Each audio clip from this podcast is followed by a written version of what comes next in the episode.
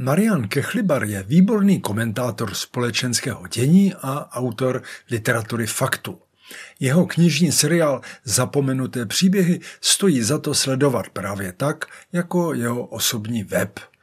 Naposledy v něm přináší zajímavé informace o vykopávkách v antickém Herkuláneu. Ano, to je město v sousedství Pompeji, také postižené v roce 79 výbuchem Vezuvo je pohřbené pod trojnásob silnější vrstvou než Pompeje a proto v něm vykopávky pokračují obtížně a pomalu.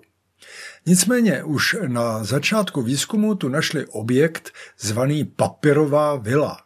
Papyrová od papyrus. Našly se v ní stovky papírových svitků a v dosud zasypané části by jich mohly být snad tisíce. Potíž je v tom, že je žhavá láva spálila na uhel.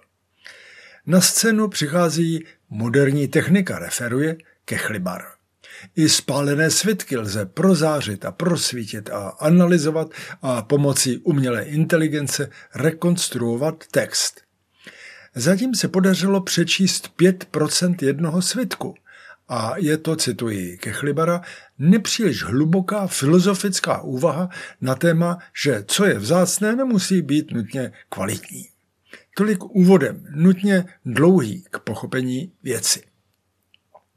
Na dosah technických poznávacích schopností, rengeny, skenery, počítače, umělá inteligence jsou pozůstatky svitkové knihovny staré 2000 let – Teď udělejte střih. Představte si rok 4024 a analogická situace. Dům, kde se najde a co se tam najde? Detektivky, harlekinky, štosy ženských časopisů. Historik samozřejmě zajásá, je to pohled do společenské nálady roku 2024 a je zde námět pro učenou dizertační práci. Chápete, kam mířím?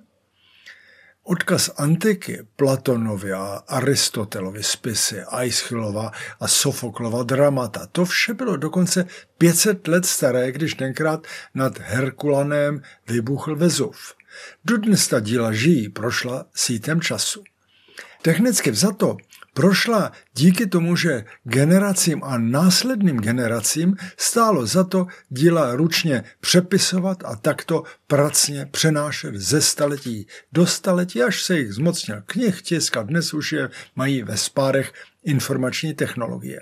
Neberte to prosím tak, že bych se snad přimlouval za zničení svitku z papírové vily. Naopak, moc bych si přál, aby se rekonstrukční technologie zdokonalily a poznali jsme obsah všech svitků, které jsou dodnes sice na těle, ale zakonzervované, ukryty v popelu. Promluví k nám všednost.